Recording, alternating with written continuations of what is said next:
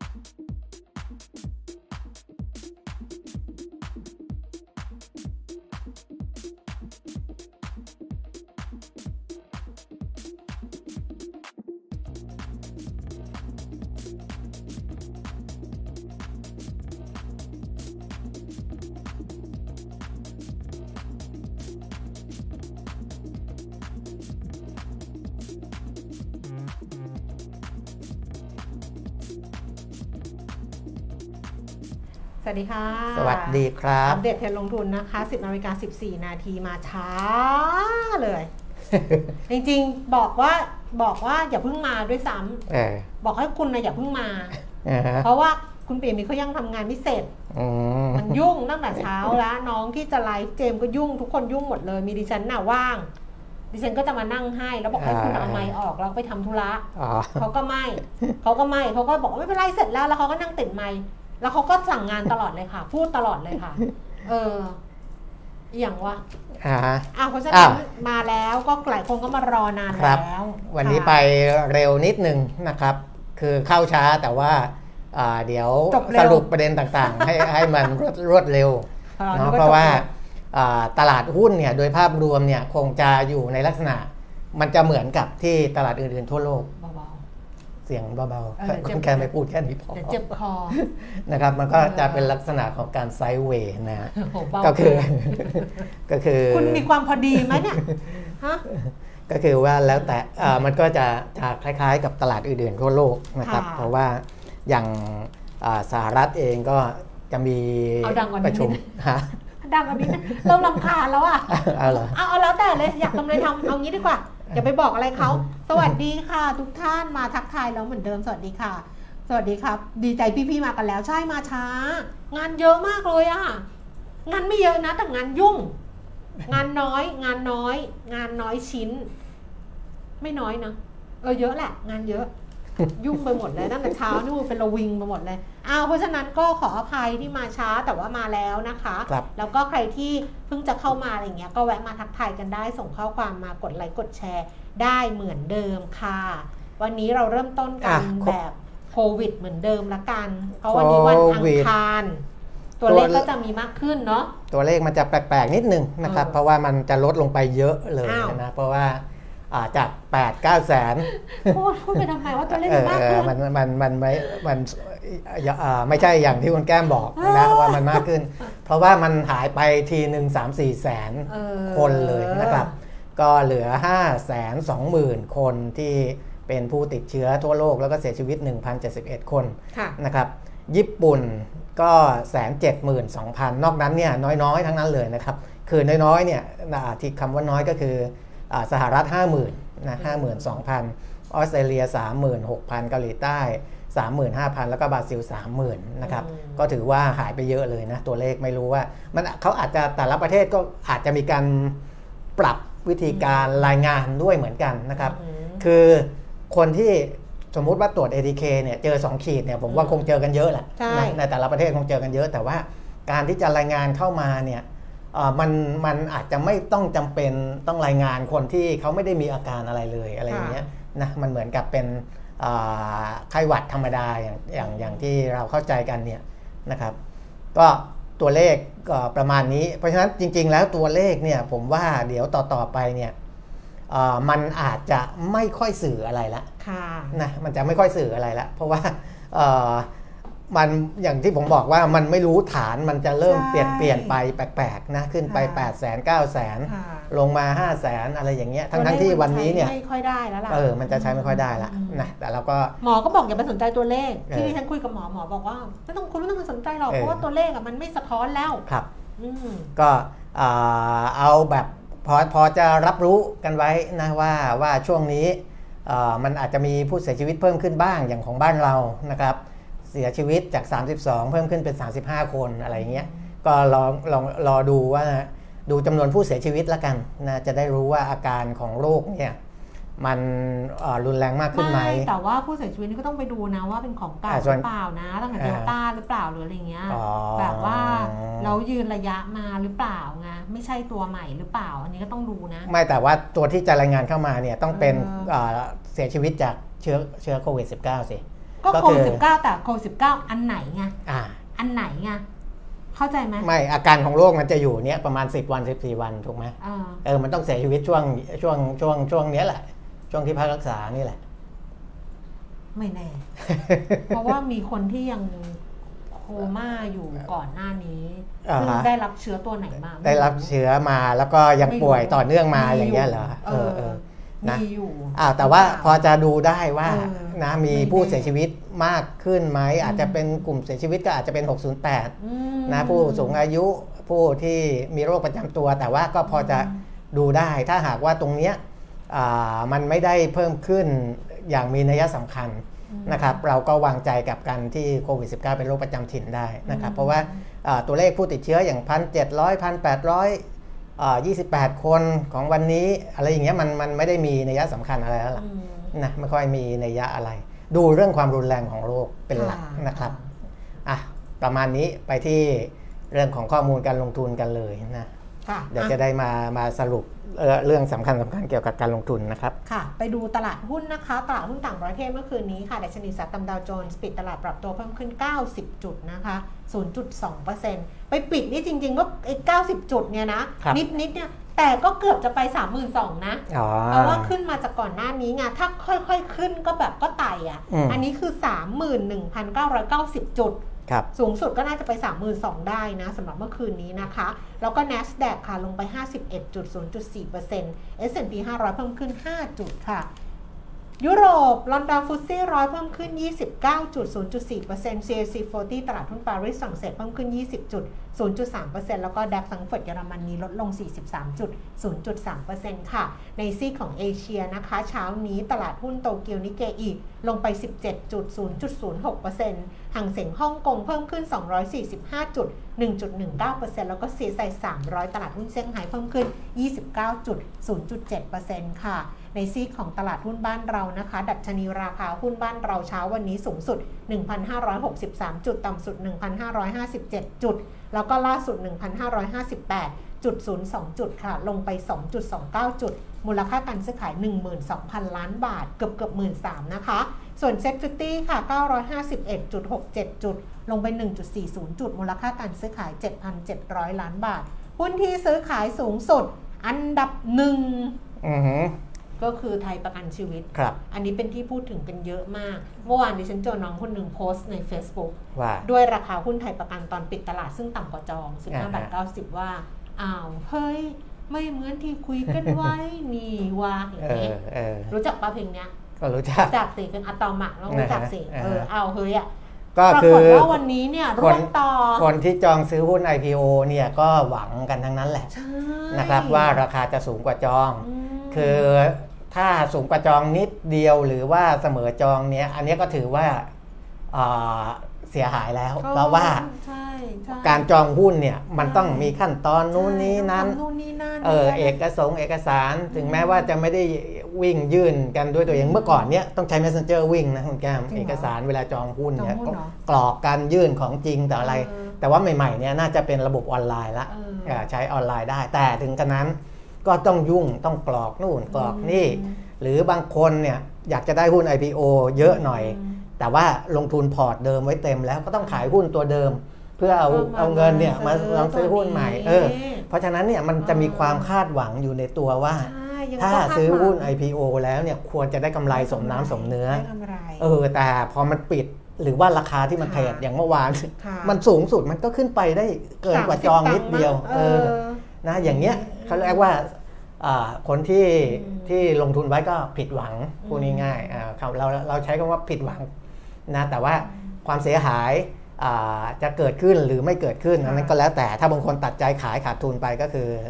ก็จบตรงนั้นก็คือขาดทุนไปแต่ว่าวันนี้ราคาหุ้นเนี่ยร่วงลงต่อสำหรับไทยประกันชีวิตนะคะไปอยู่ที่ 15.50 สตางค์ลดลงไปอีก40สตางค์ 2.5% อันนี้ก็เท่ากับต่ำกว่าราคาจองซื้อเนี่ย50สตางค์แล้ว50สตางค์แล้วนะคะมูลค่าการซื้อขาย 1,700 ล้านบาทเดี๋ยวก่อนจะไปดูตัวต่อไปเนี่ยดิฉันนอนอ่านของกสิกรเมื่อคืนนี้เขาบอกว่าราคาปิดของ TLI ไทยประกันชีวิตซึ่งปิดเมื่อวาน 15.90 ทำให้ไทยประกันชีวิตเนี่ยไม่ได้เข้าเซ็ตเทรดแล้วก็เซ็ตร้อยแบบ Fast Tag เนื่องจาก Market Cap ปิดตลาดเมื่อวานอยู่ที่ 1.82 แสนล้านทำให้ไม่ถึง 1% ของเซ็ต Market Cap ที่ 1.87 แสนล้านคือถ้า 1.87 แสนล้านนิดนึงขาดไปนิดนึงเข้า Fast Tag ได้เลย2น้อยกว่า Market Cap ของเซ็ต50ตัวสุดท้ายตัวที่20ประมาณ 2 แสนล้านก็เลยไม่สามารถที่จะเข้าได้นอกจากนี้คาดว่า ไทยประกันชีวิตเนี่ยนะคะมีโอกาสเข้าคำนวณเซ็ต 50 เซ็ต 100 อีกครั้งหนึ่งในรอบครึ่งหลังของปี 2023 ปีหน้าครึ่งหลังด้วยปีนี้ไม่ได้ทั้งปีแล้วไม่ได้แล้วต้องไปครึ่งหลังของปี 2023เพราะต้องรอข้อมูลการซื้อขายให้ครบ6เดือนนับข้อมูลการซื้อขายถึงพฤศจิกายน2022ซึ่งจะไม่ทันรอบแรกควอเตอร์ครึ่งปีแรกของปี2023นะคะ KS กสิกรเนี่ยประเมินราคาหุ้นในกลุ่มที่ตลาดคาดหวังก่อนหน้านี้ว่าจะมีโอกาสถูกถอดไงคือเขาไปพอคิดว่าถ้าเกิดตัวนี้เสี่ยงมันก็ต้องมีตัวถูกถอดใช่ไหมจากตัวถูกถอดเขาบอกว่าไอตัวที่จะหลุดเนี่ยที่คาดหวังว่าจะหลุดเนี่ยก็จะรีบาวในวันนี้เนื่องจากผ่อนคลายจากมาตรการดังกล่าวซึ่ง2ตัวสุดท้ายที่มีโอกาสจะหลุดเซ็ต 50 เมื่อวานแล้วถูกขายคืนหนึ่งนั้นคือ BLA ครับเมื่อวานที่ BLA ลงที่มันไปร่วมกันเพราะว่าคิดว่าจะหลุดถ้าเกิดว่าไทยประกันเข้า BLA จะหลุดเนี่ยก็เลยบอกว่าวันนี้แต่ดิฉันยังไม่ได้ดูราคาว่ามันดีดมาหรือยังนะแต่กสิกรบอก2ตัวที่ควรจะดีดก็คือ IRPC แล้วก็ BLA ก็ทรงๆก็คือ 37.25 สตางค์เหมือนเดิมส่วนเซ็ตร้อยที่จะหลุด2ตัวก็คือ ZIPMEX กับ TTA ก็2ตัวนี้วันนี้เขาบอกว่าถ้าเรื่องนี้ก็น่าจะดีดแต่ถ้าเกิดไม่ใช่ก็แล้วแต่เพราะฉะนั้นเนี่ยแต่สำหรับ ZIPMEX ก็ไม่ดีดแต่สำหรับไทยประกันชีวิตแน่ๆก็คือว่าน่าจะต้องเข้าไปคำนวณอีกครั้งหนึ่งซึ่งไม่ได้แปลว่าเข้าได้นะไม่ได้แปลนะก็ซึ่งต้องดูเงื่อนไขตอนนั้นอีกทีหนึ่งใช่ต้องดูเงื่อนไขตอนนั้นอีกทีหนึ่งแต่ตอนนี้ก็คือปีหนึ่งจบไปแล้วเรียบร้อยนะคะก็อาจจะมีผลทำให้วันนี้ราคาก็เลยปรับลดลงมาอีกถึงแม้ว่าจะมีเครื่องหมาย ST นะก็คือยังสามารถทำ stabilize ได้อยู่เนี่ยคือแต่เห็นมีสื่อลงเหมือนกันว่าไปถามคนที่เขามีหน้าที่stabilize เนี่ยนะว่าซื้อบ้างไหมอะไรก็บอกว่าก็ตั้งไว้นะ15.80 15.90 อะไรเงี้ยของเมื่อวานเนี้ยเขาก็ตั้งไว้อยู่นะแต่วันนี้คงต้องถอยการตั้งรับแล้วล่ะเพราะว่ามันลงมาต่ำสุดเนี่ยเท่าไหร่นะต่ำสุดคือ 15.50 15.50 คิดว่าน่าจะมีการตั้งแถวๆนั้นล่ะ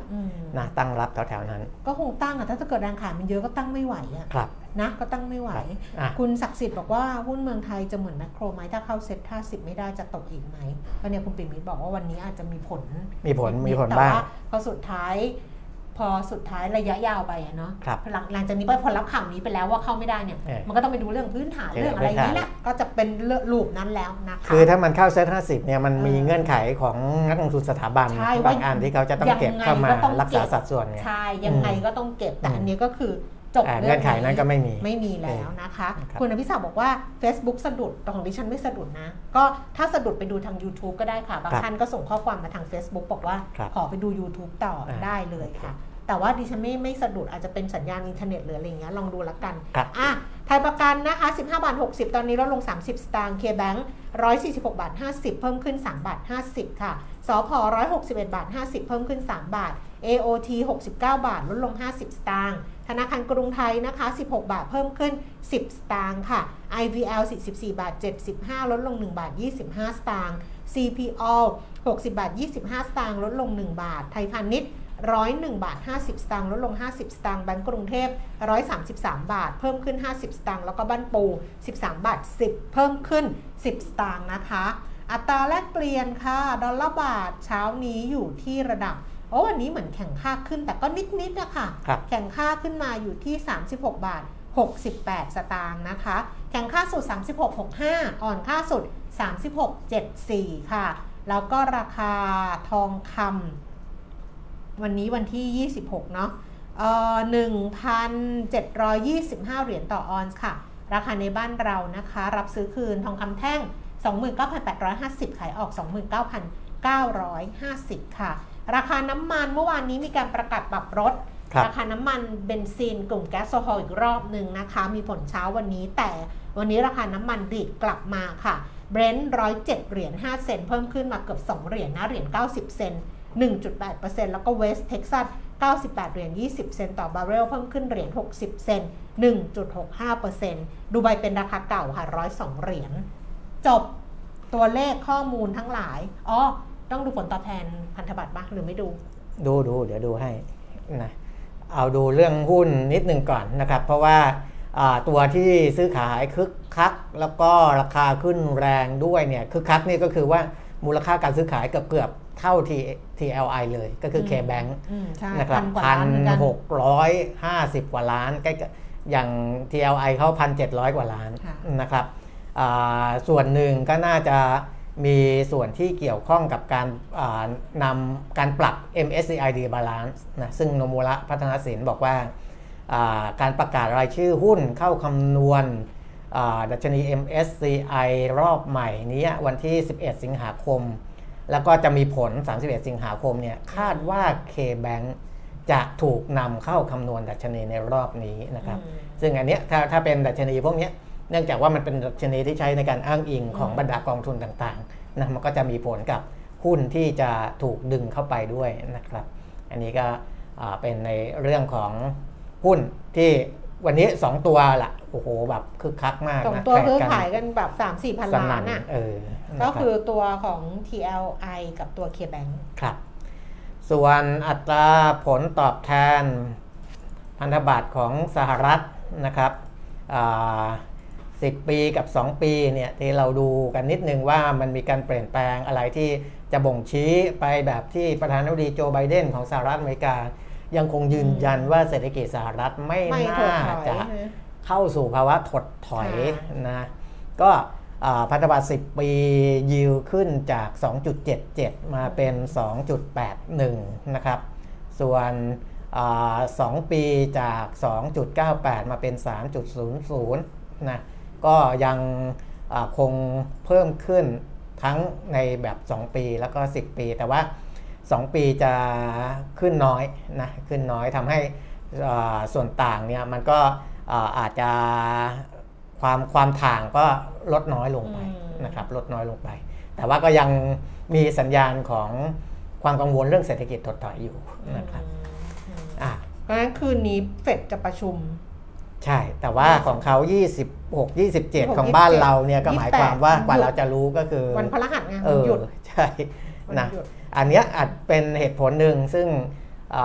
บางทีนักวิเคราะห์ก็มองว่าทางบ้านเราอาจจะเป็นไซด์เวย์นะเพราะว่าเราไม่รู้ว่าผลของสหรัฐที่ออกมาแล้วจะมีผลกับตลาดเขายังไง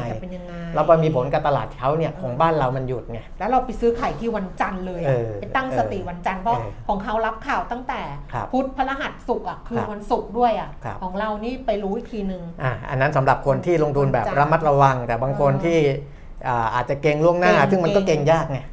นะแต่เก่งล่วงหน้าก็คือเก่งว่าเฮ้ยเดี๋ยวพอประกาศปุ๊บหุ้นทางด้านของนิวยอร์กมันต้องไปเพราะฉะนั้นเราซื้อดักไว้ก่อนอะไรอันนั้นก็แล้วแต่นะอันนั้นก็มีแล้วแต่สไตล์ของคนบางคนก็คอนเซอร์เวทีฟบางคนก็แอคทีฟก็ว่ากันไปซึ่งน้ำมันก็เกี่ยวนะเพราะว่าเนี่ยทางไทยออยล์เขาก็บอกว่าราคาน้ำมันเบรดเวสเท็กซัสกับเบนที่เพิ่มขึ้นเนี่ยก็คือตามหมดทุกเรื่องเลยแบบมีเรื่องของแรงหนุนที่อุปทานยังตึงตัวใช่ไหมการผลิตตึงตัวตลาดหุ้นทั่วโลกปรับตัวเพิ่มขึ้นค่าเงินดอลลาร์อ่อนค่าลงก่อนการประชุมธนาคารกลางสหรัฐที่คาดว่าจะปรับดอกเบี้ยสูงกว่าที่ตลาดคาดการไว้เพื่อชะลอเงินเฟ้ออะไรอย่างเงี้ยซึ่งถ้าเกิดเฟดปรับขึ้นอัตราดอกเบี้ยอย่างรวดเร็วจะส่งผลกระทบต่อการเติบโตของเศรษฐกิจโลกและความจำเป็นความต้องการใช้น้ำมันคือน้ำมันก็รอทุกอย่างก็คือไปรอการประชุมของธนาคารกลางสหรัฐ2คืนนี้ก็คือคืนนี้กับคืนพรุ่งนี้คือ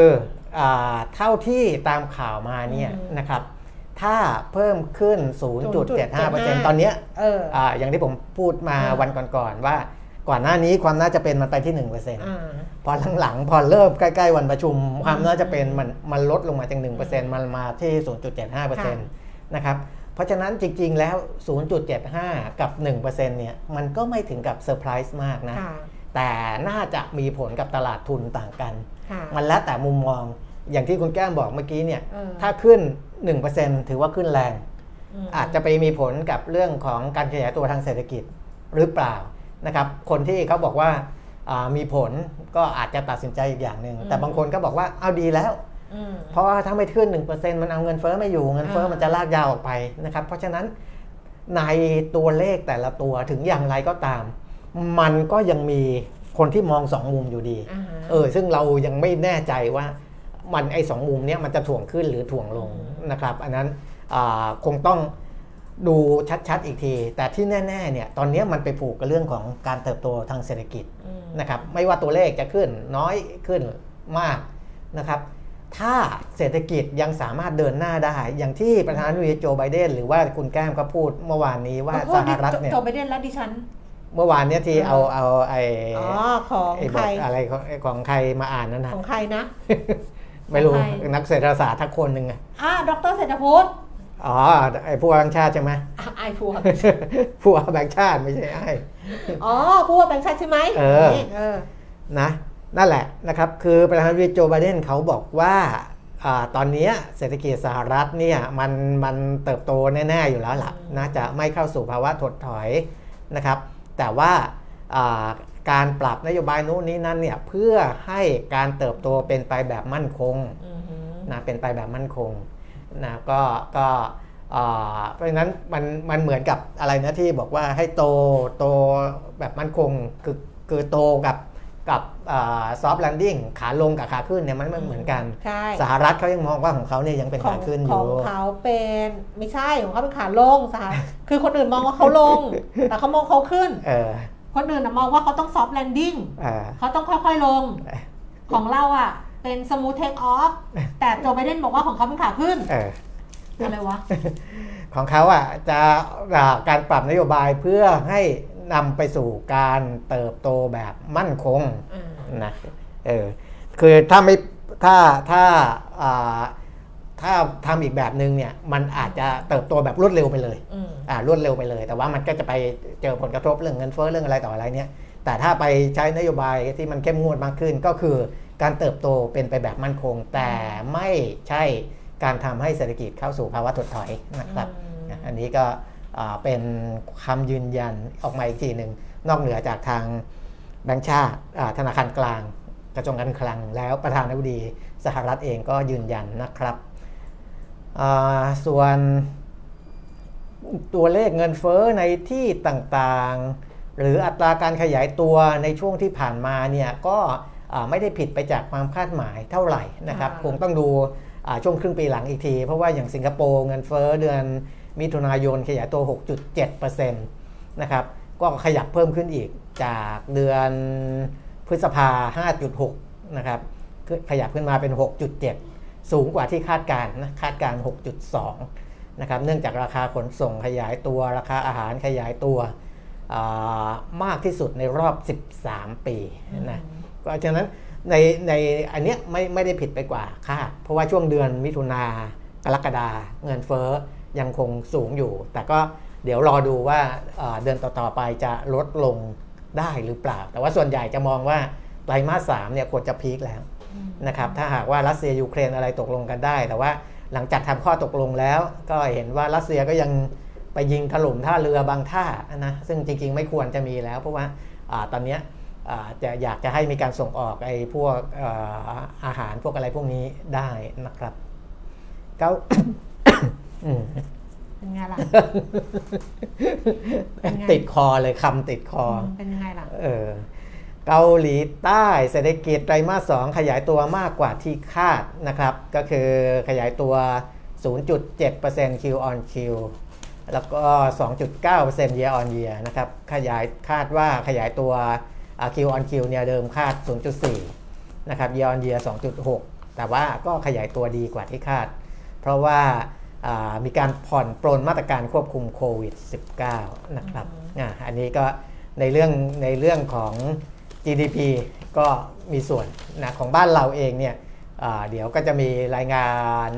เศรษฐกิจออกมาอัปเดตล่าสุดเหมือนกันนะก็รอดูว่าเป็นยังไงแต่เพราะว่าในเรื่องของ GDP ตอนนี้ณปัจจุบันเนี่ยอาจจะยังไม่โดนกระทบมากหรือว่าของบ้านเราอาจจะมองว่าการท่องเที่ยวอาจจะส่งผลดีกับ GDP ด้วยในอนาคตนะครับแต่ถึงอย่างไรก็ตามเราก็ต้องดูเศรษฐกิจขนาดใหญ่อย่างสหรัฐอเมริกาจีนญี่ปุ่นยุโรปนะครับเพราะว่ามันจะเกี่ยวข้องกับการส่งออกในอนาคตนะครับนะประมาณนี้ในเชิงของภาพรวมของโลกแล้วก็บ้านเรานะครับ แก้มีประเด็นอื่นไหมอ๋อไม่ดิฉันกำลังดูอันนี้อยู่ดิฉันกำลังทำไมคนเราต้องขึ้นด้วยปฏิเสธอ๋อไม่ใช่ป่ะต้องแบบว่าต้องขึ้นต้นด้วยว่าไม่จริงทางเทิงที่ทำมันที่จริงๆทำอยู่ดิฉันกำลังดูอันนี้ดิฉันเข้าไปดูใน Facebook ของก็ไม่แน่ใจไอ้ anti fake news เนี่ยเขาเป็นเพจทางการใช่ไหมไอศูนย์ต่อต้านข่าวปลอมเลยเนี่ย anti fake news center Thailand เนี่ยเขาเป็นของกระทรวงดิจิทัลไหมไม่รู้เนี่ยดิฉันเข้าไปดูเพราะว่าก็มีคนตามอยู่นะแต่ก็ไม่ได้แบบไม่ได้เยอะแบบมหาศาลเพราะว่าอันเนี้ยเอามาจากอันนี้แล้วกันบอกว่ามาจาก anti fake news แล้วกันเขาทำเป็นกราฟิกอะค่ะบอกว่ามันมี13แอปพลิเคชันนะที่เป็น13แอปอันตรายเป็นโจ๊กแอปพลิเคชันโจ๊กเกอร์ซึ่งมันจะดูดเงินอ่านข้อความสอดแนมอะไรอย่างเงี้ยแล้วมันก็จะมีชื่อเขาบอกว่าแนะนำให้ลบทิ้งทันทีแต่ว่าไม่ค่อยเคยเห็นนะมีใครเคยเห็นพวกนี้มั้ยแต่มันทำน่าเชื่อถือนะเพราะว่าแอปมันคืออะไรแบตเตอรี่ชาร์จิ่งแอนิเมชันแบตเตอรี่วอลเปเปอร์อย่างเงี้ยชื่ออย่างเงี้ยเขาบอกอันเนี้ยถ้าเจอให้ลบทิ้งคลาสสิกอีโมจิคีย์บอร์ดอย่างเงี้ย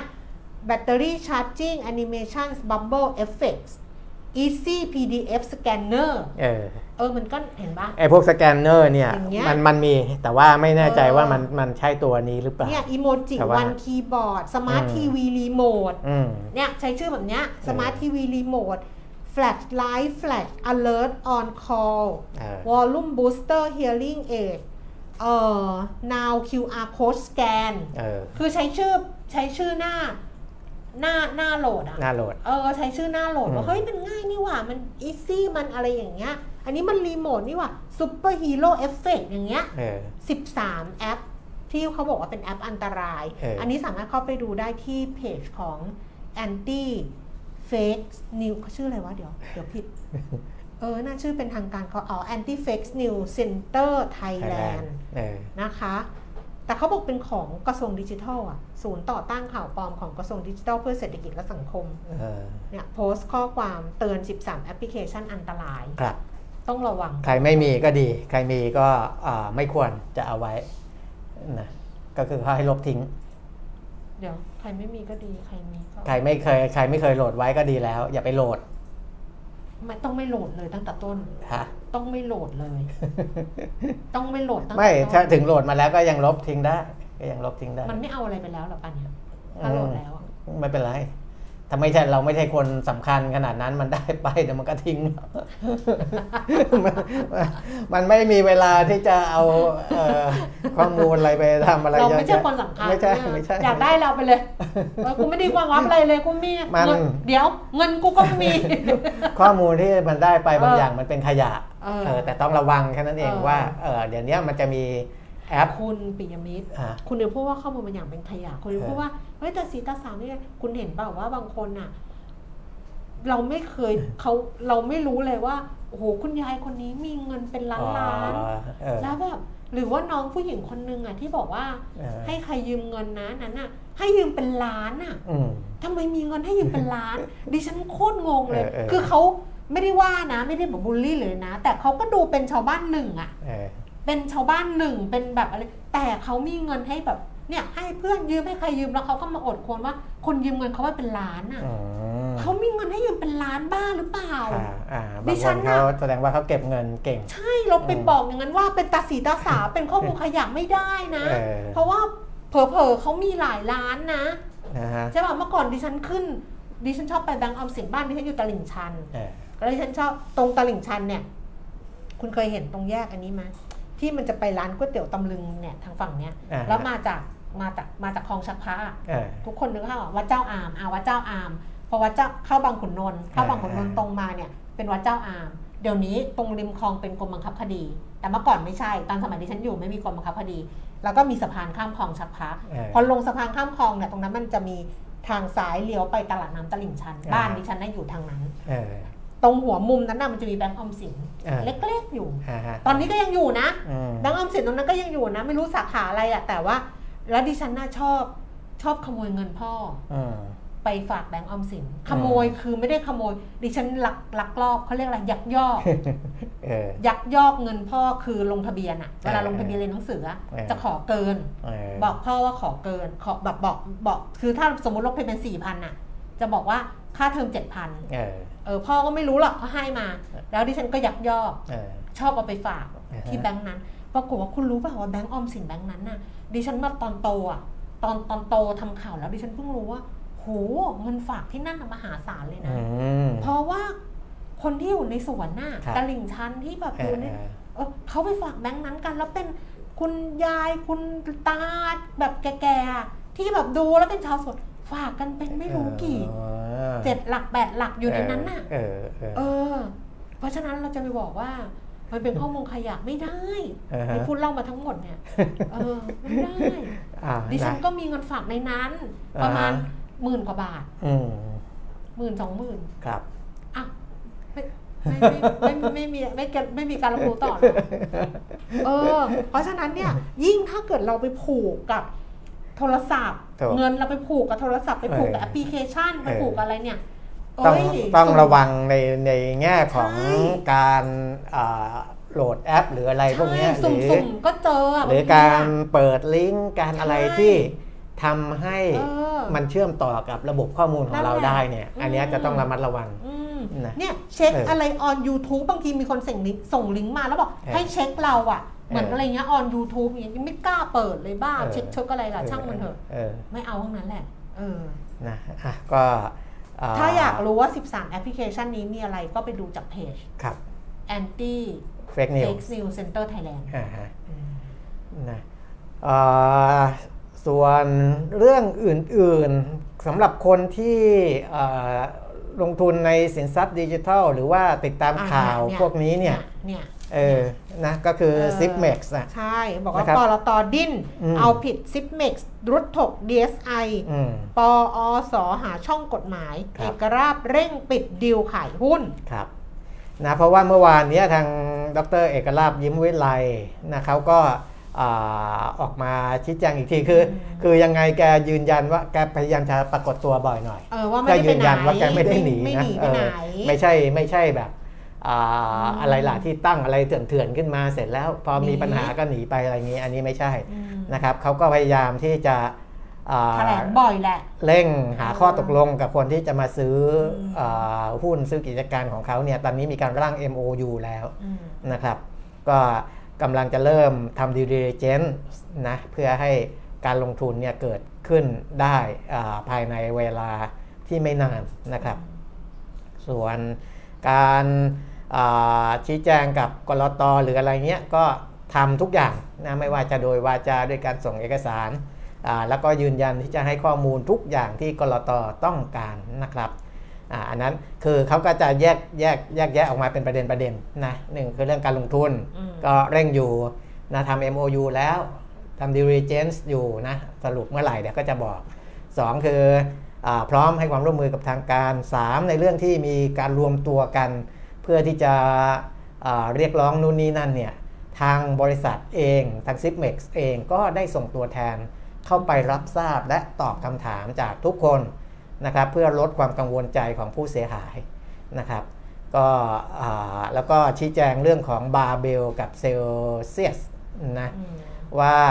ZIPMEX เนี่ยฝากสินทรัพย์ดิจิทัลไว้กับบาเบลไฟแนนซ์และเซลเซียสเนี่ยตั้งแต่ช่วงกลางปีที่เริ่มให้บริการ ZipUp นะ ZipUp Plus เนี่ยส่วนกรณีเซลเซียสเนี่ยเมื่อวันที่13 มิถุนายนเซลเซียสได้ระงับการถอนจากแพลตฟอร์มนะพอ ZIPMEX รู้ก็ประสานงานไปทันทีเพื่อขอรายละเอียดนะครับแล้วก็ถ้ามีเกิดความเสียหายขึ้นก็จะมีการชดเชยนะครับชดเชยส่วนกรณี Barbell Finance ยังไม่ได้มีการยืดล้มละลายนะตอนนี้ก็ยังพูดคุยกับทาง ZIPMEX อยู่แต่ว่าทาง ZIPMEX เองก็ตัดสินใจเริ่มดำเนินคดีทางกฎหมายกับ Barbell เป็นที่เรียบร้อยแล้วนะครับอันนี้ก็สรุปออกมาแต่ว่ามีคนที่เขาเสียหายอ่ะเขาไปรวมตัวกันแล้วก็ไปแจ้งต่อกลต.ใช่ไหมก็จะประมาณคนที่เสียหายอัปเดตล่าสุดทุ่มหนึ่งเมื่อวานนี้ค่ะทั้งหมดเนี่ย800 คน ที่กรอกแบบฟอร์มของกลต.มูลค่าความเสียหาย678ล้านบาทนะคะแล้วเนี่ยกรุงเทพธุรกิจก็ทำหมายเหตุว่าผู้เสียหายกว่า 80% ไม่ทราบว่าการโอนเหรียญไป C Wallet อาจไม่ได้รับความคุ้มครองจากกลต.ไม่รู้ต้องคุณต้องไปดูเอาเองเพราะว่าดิฉันไม่รู้จักเรื่องพวกนี้ก็คือกลต.เนี่ยไม่ได้ควบคุมไปถึง Wallet คือควบคุมเนี่ยศูนย์ซื้อขายเนี่ยใช่นะครับทาง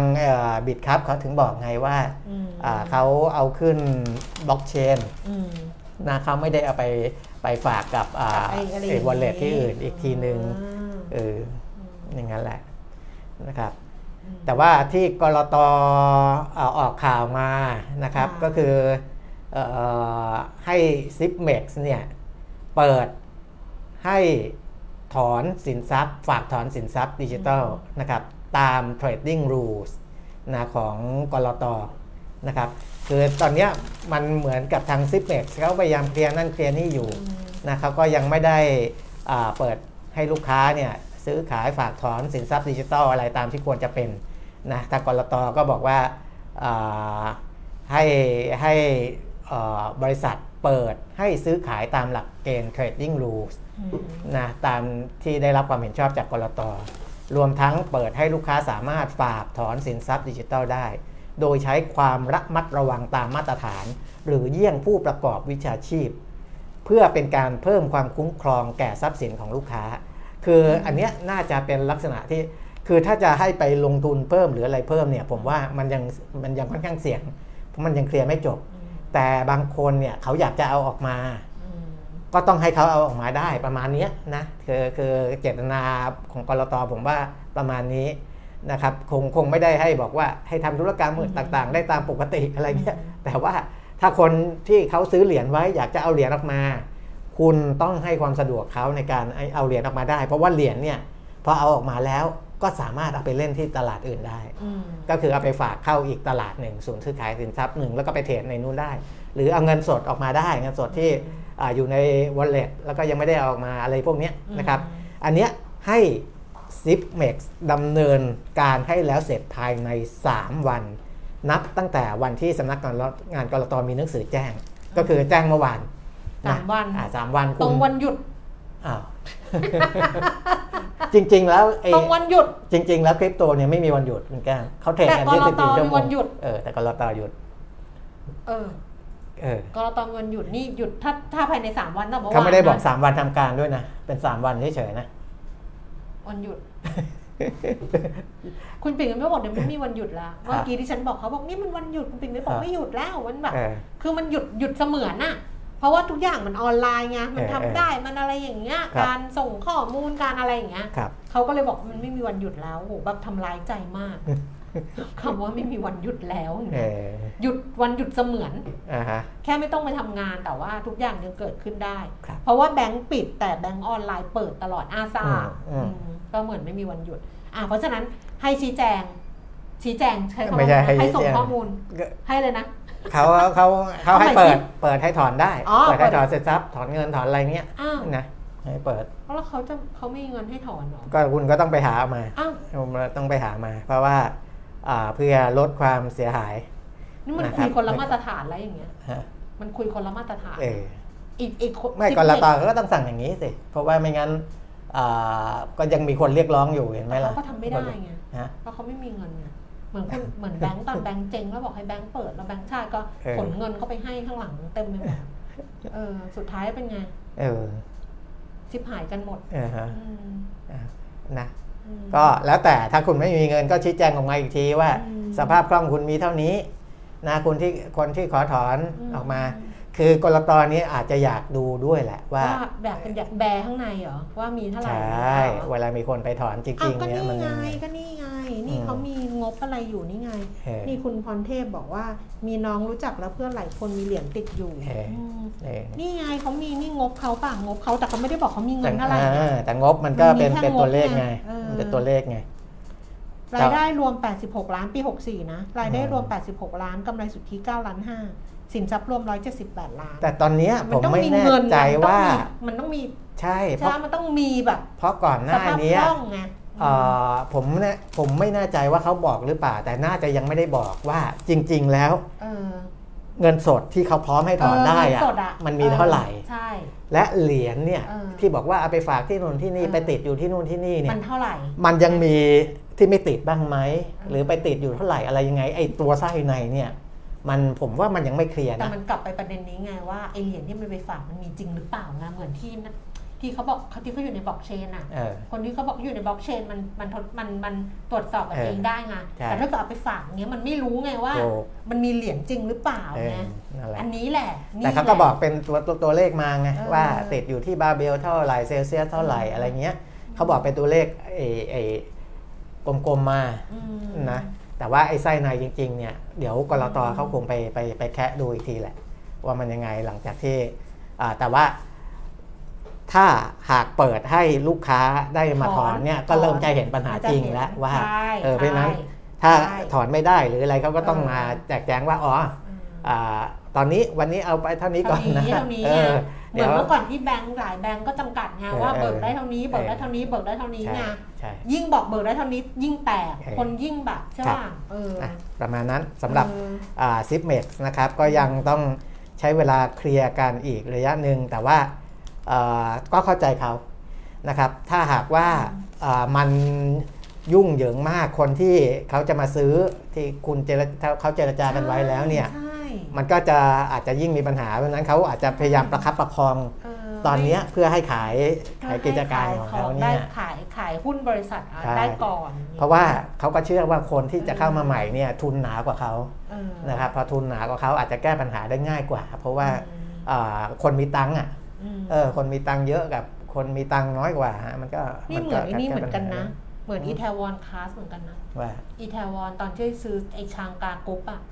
คือก็จะพยายามไม่มีข่าวคือไอ้คนจะเอาหุ้นน่ะคนจะเอาหุ้นเนี่ยก็ต้องฝั่งถ้าเกิดว่าคนที่จะซื้อเป็นบริษัท A แล้วกันถ้าพูดถึงZIPMEXเดี๋ยวมันจะแบบนั่นแต่ว่าในเกมอ่ะในเกมธุรกิจนึกออกเปล่าว่าคนที่จะซื้อเนี่ยก็ต้องถ้ามองแล้วว่าเฮ้ยมันกลับมาได้ใช่ไหมมันกลับมาได้มันอะไรได้เนี่ยก็อยากซื้อในราคาต่ำเพราะฉะนั้นก็จะชอบข่าวร้ายให้ราคามันต่ำแล้วก็พอซื้อแล้วมันปรับโครงสร้างคนใหม่เข้ามาเฮ้ยมันรีเฟรชนะมันไปได้อันเนี้ยคนใหม่ก็ได้ประโยชน์เยอะเลยมันก็จะเป็นแบบเนี้ยเพราะนั้นเนี่ยหลายเรื่องเหมือนกันนะที่เป็นแบบนี้นะคือแบบปล่อยข่าวหรืออะไรก็ตามทำให้ราคามันตกเพราะว่ารู้แล้วว่าเดี๋ยวมันยังไปได้อยู่มันมีแอสเซทตรงกลางที่แบบแต่นั้นมันคือธุรกิจมันจับต้องได้ไงแล้วธุรกิจมันเริ่มรันแล้วด้วยไงเพราะฉะนั้นเนี่ยเขามีคนมีระบบมีอะไรเงี้ยคือคนเข้ามาใหม่เนี่ยอย่างน้อยๆไม่ต้องมาเซตใหม่ตั้งแต่ต้นก็แค่ถ้าระบบไม่ดีคนไม่เก่งพออะไรก็เข้าไปค่อยๆไปปรับระบบข้างในได้ไงแล้วก็ทำให้มันดีขึ้นแข็งแกร่งแล้วเดี๋ยวนี้เขาไม่กลัวเรื่องว่าอ๋อมันมีชื่อมันไม่ดีมาแล้วอะไรเงี้ยเขาไม่ค่อยกลัวเพราะว่ามันสามารถที่แบบพอกลุ่มใหม่เข้าไปแล้วมันไปต่อได้มันดันต่อได้มันก็จะแบบคนก็จะรับรู้ตรงนั้นไปแล้วสนุกดีเหมือนกันค่ะแต่ว่าเราติดตามสนุกนะแต่คนที่ติดอยู่ไม่สนุกนะสนุกกันคนละมิติเพราะนั้นก็ติดตามต่อไปกันละกันว่าพอถึงเวลาที่กลต.เขากำหนดให้บอกว่าให้คนมาถอนได้เนี่ยZIPMEXจะเอายังไงจะว่ายังไงจะแบร์ไต่ออกมาแบบว่าตัวเองมีเท่าไหร่จะแบบใช่ไหมก็จะเห็นกันมากขึ้นวันนี้จบค่ะคุณปีมิตรเพราะว่าเดี๋ยวมีหลายอย่างต้องทำต้องไปเคลียร์เรื่องอื่นๆก่อนใช่แล้วเดี๋ยวพรุ่งนี้นะคะค่อยกลับมาวันนี้มาช้าด้วยแล้วก็เลิกเร็วด้วยก็นั่นแหละตามสภาพเดี๋ยวพรุ่งนี้กลับมาใหม่นะคะก็มาเจอกันทางไลฟ์Facebook Live เพจเราลงทุนแล้วก็ YouTube Live เราลงทุน Channel ด้วยอย่าลืมกดติดตามไว้นะคะเพราะว่าทุกครั้งที่คุณกดติดตามมันจะแจ้งเตือนว่าเรามาเพราะเรามาไม่ค่อยตรงเวลาถ้าเกิดว่ากดติดตามทั้งใน Facebook ทั้งใน YouTube ก็กด Subscribe นะคะก็